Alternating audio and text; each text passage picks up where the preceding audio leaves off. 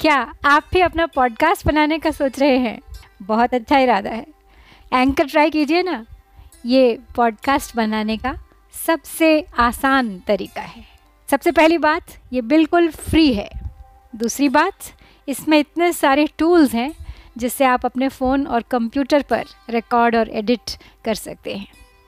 और तीसरी बात, आप अपने पॉडकास्ट को डिस्ट्रीब्यूट भी कर सकते हैं, जिससे इसे स्पॉटिफाई और दूसरे प्लेटफॉर्म्स पर सुना जा सके। तो देर किस बात की? डाउनलोड कीजिए ये फ्री एंकर ऐप या विज़िट कीजिए एंकर डॉट एफ़ एम आज ही बनाइए अपना पॉडकास्ट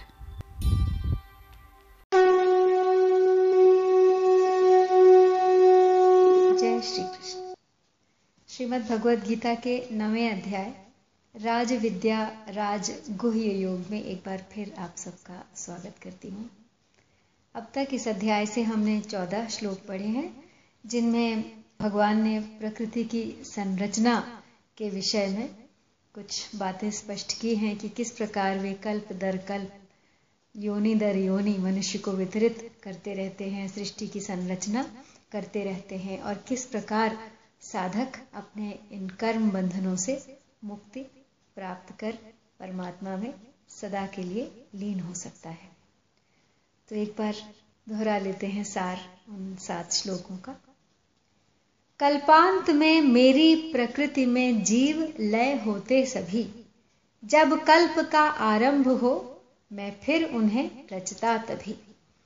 अपनी प्रकृति आधीन कर, इस भूत गण को मैं सदा उत्पन्न बारंबार करता जो प्रकृतिवश सर्वदा।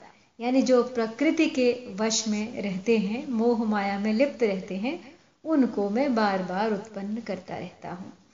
बंधता नहीं हूँ पार्थ, मैं इस कर्म बंधन में कभी। रहकर उदासी सा सदा, आसक्ति तज करता सभी।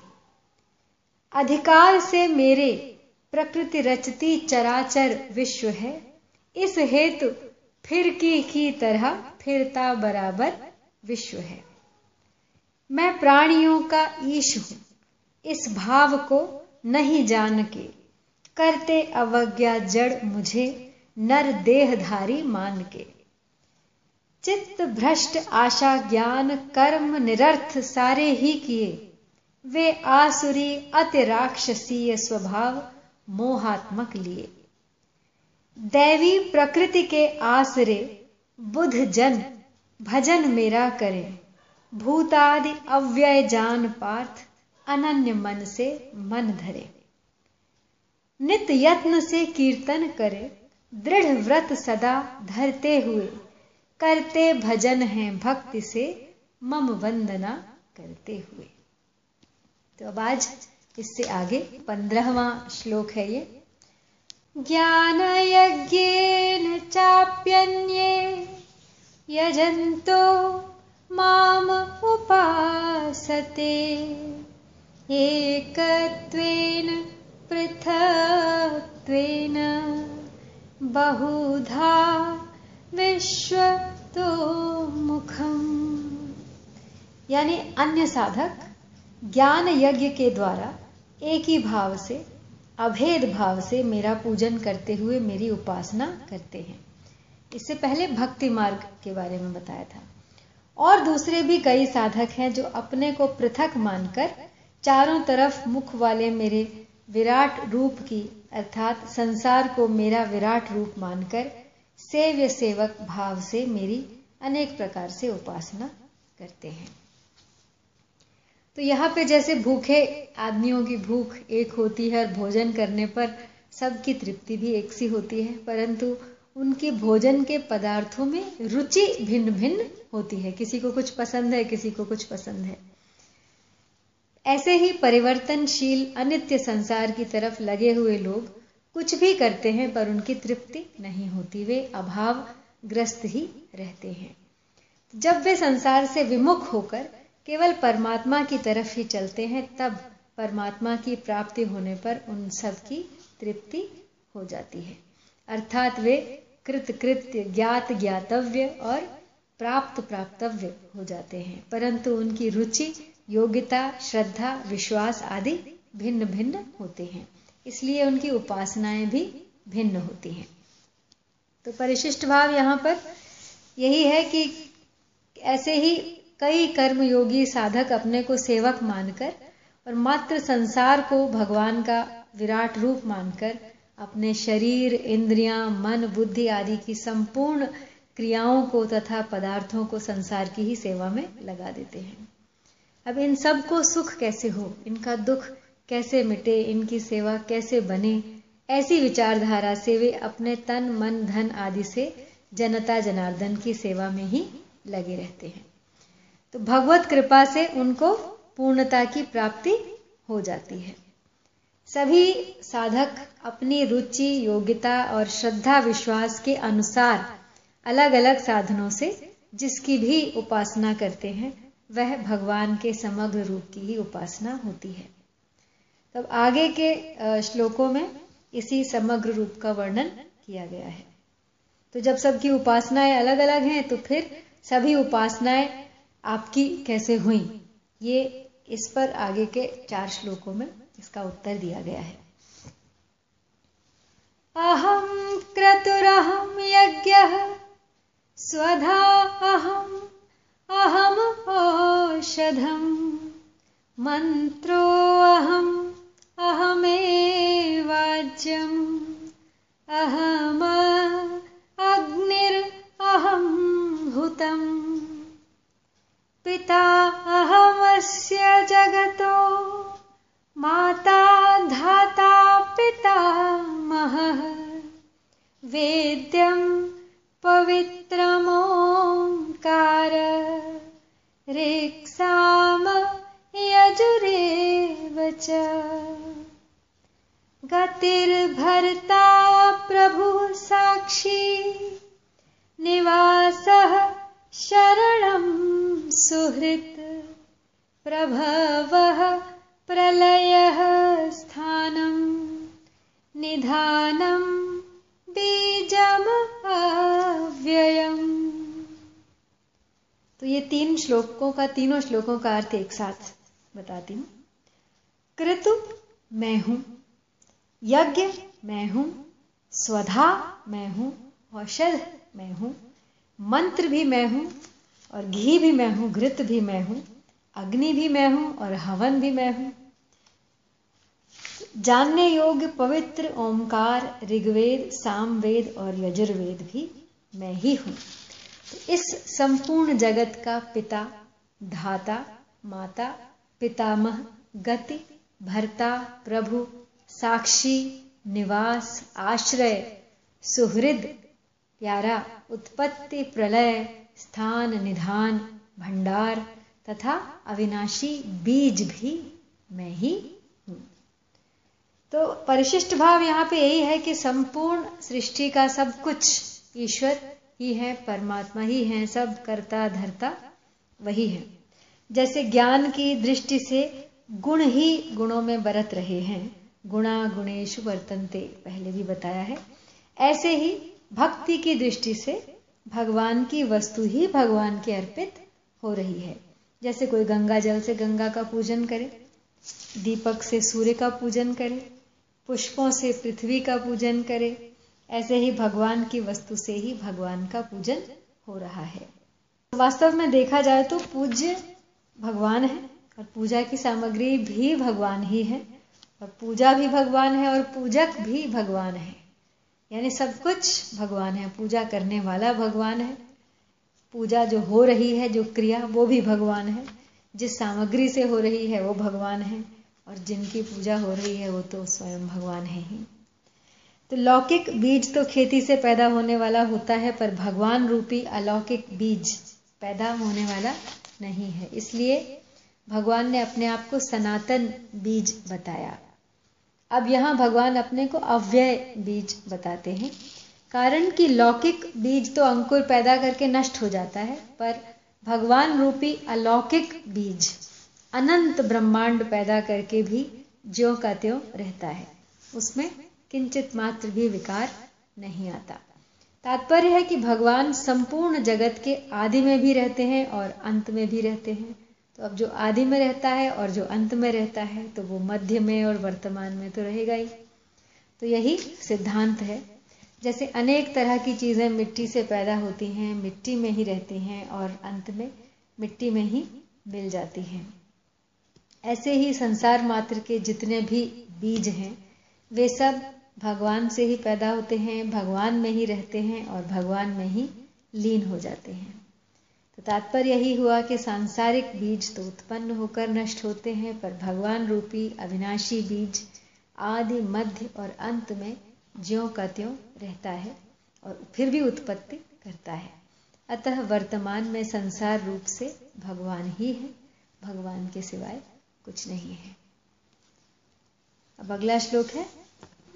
तपाप्य अहमं वर्षम निगृहणाम्य उत्सृजामि च अमृतं चैव मृत्युश्च। सत्सच्च अहम अर्जुन। यानी हे अर्जुन, संसार के हित के लिए मैं ही सूर्य रूप से तपता हूँ। तपाप्य हम अहम। मैं ही जल को ग्रहण करता हूँ और फिर उस जल को मैं ही वर्षा रूप से बरसा देता हूँ। और तो क्या कहूँ, अमृत और मृत्यु तथा सत और असत भी मैं ही हूँ। सृष्टि से पहले भी मैं विद्यमान था। मेरे सिवाय और कुछ भी नहीं था और सृष्टि उत्पन्न होने के बाद जो कुछ भी यह संसार दिख रहा है, वह मैं हूँ। सत असत तथा सत असत से परे जो कुछ भी हो सकता है, वह भी मैं हूँ। सृष्टि के सिवाय जो कुछ भी है, वह मैं हूँ। और सृष्टि का नाश होने पर जो शेष रहता है, वह भी मैं ही हूँ। तो शरीर, इंद्रियाँ, मन, बुद्धि, प्राण, अहम आदि सब कुछ भगवान है। जैसे हम मन से हरिद्वार का चिंतन करें तो हरि की पैड़ी घंटा घर आदि स्थावर भी मन में बनता है। गंगा जी उसमें तैरती हुई मछलियाँ, स्नान करते हुए मनुष्य आदि जंगम जो भी दिखाई देता है, वो भी मन ही बनाता है।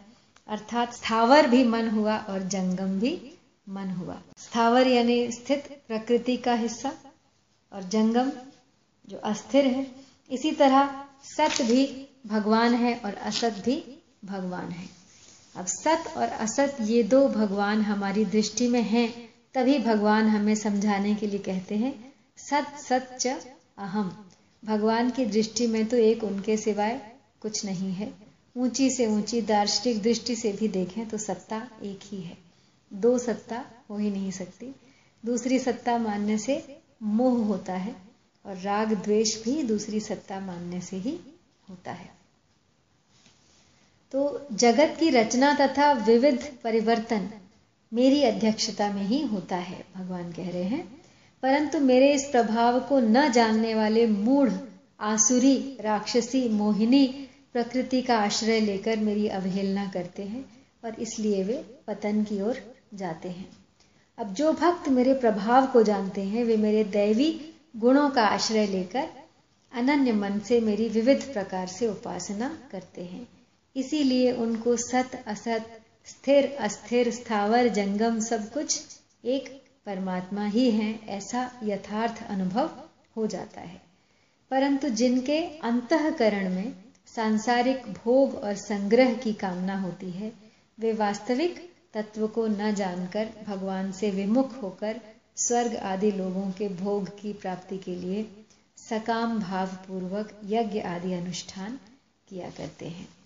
इसलिए वे आवागमन को प्राप्त होते हैं, यानी धरती पर जन्म लेकर अलग अलग योनियों में उनका आना जाना चलता रहता है।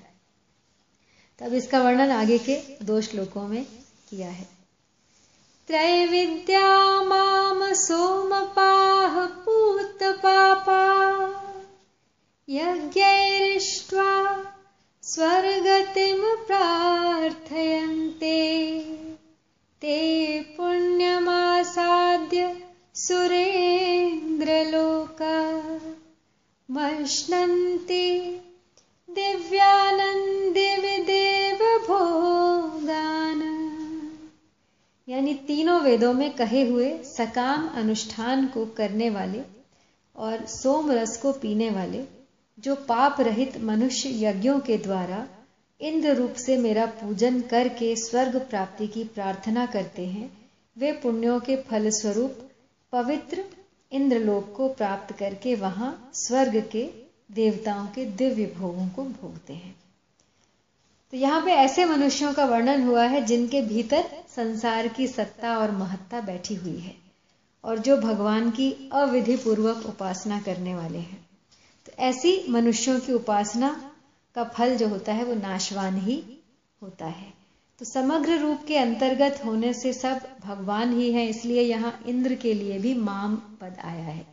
अब मनुष्य लोक की अपेक्षा पवित्र होने से इंद्र लोक के लिए पुण्यम पद का भी प्रयोग किया गया है।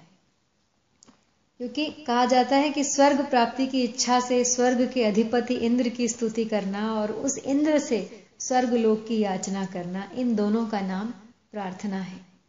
और वैदिक और पौराणिक विधि विधान से किए गए सकाम यज्ञों द्वारा इंद्र का पूजन करने और प्रार्थना करने से फल स्वरूप वे लोग स्वर्ग में जाकर देवताओं के दिव्य भोगों को भोगते हैं। अब वे दिव्य भोग मनुष्य लोक के भोगों की अपेक्षा बहुत ही विलक्षण माने जाते हैं। वहाँ वे दिव्य शब्द, स्पर्श, रूप, रस और गंध इन पाँचों विषयों का भोग अनुभव करते हैं। इनके सिवाय दिव्य नंद नंदन वन आदि में घूमना सुख आराम लेना, आदर सत्कार पाना, महिमा पाना आदि भोगों की भोग भी वे भोगते हैं, ऐसा माना जाता है। स्वर्ग की इच्छा इसीलिए लोग करते हैं। तो अब अगला श्लोक है।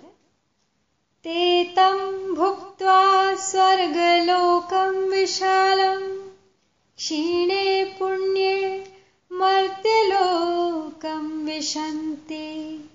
एवं त्रैधर्ममनुप्रपन्ना गतागतं कामकामा लभन्ते। यानी वे उस विशाल स्वर्गलोक के भोगों को भोग कर पुण्य क्षीण होने पर मृत्युलोक में आ जाते हैं। इस प्रकार तीनों वेदों में कहे हुए सकाम धर्म का आश्रय लिए हुए भोगों की कामना करने वाले मनुष्य आवागमन को प्राप्त होते हैं। स्वर्ग की प्राप्ति चाहने वाले ना तो भगवान का आश्रय लेते हैं और ना भगवत प्राप्ति के किसी साधन का ही आश्रय लेते हैं। वे तो केवल तीनों वेदों में कहे हुए सकाम धर्मों अनुष्ठानों का आश्रय लेते हैं। इसलिए उनको त्रयी धर्म के शरण बताया गया है। गतागतम का अर्थ है जाना और आना। तो सकाम अनुष्ठान करने वाले स्वर्ग के प्रापक जिन पुण्यों के फल स्वरूप स्वर्ग में जाते हैं उन पुण्यों के समाप्त होने पर वे पुनः मृत्यु लोक में लौट आते हैं। इस प्रकार उनका घटी यंत्र की तरह बार बार सकाम शुभ कर्म करके स्वर्ग में जाना और फिर लौटकर मृत्यु लोक में आने का चक्कर चलता ही रहता है और वो इस चक्कर से कभी छूट नहीं पाते। आज यहीं आपसे विदा लेती हूँ। जय श्री कृष्ण।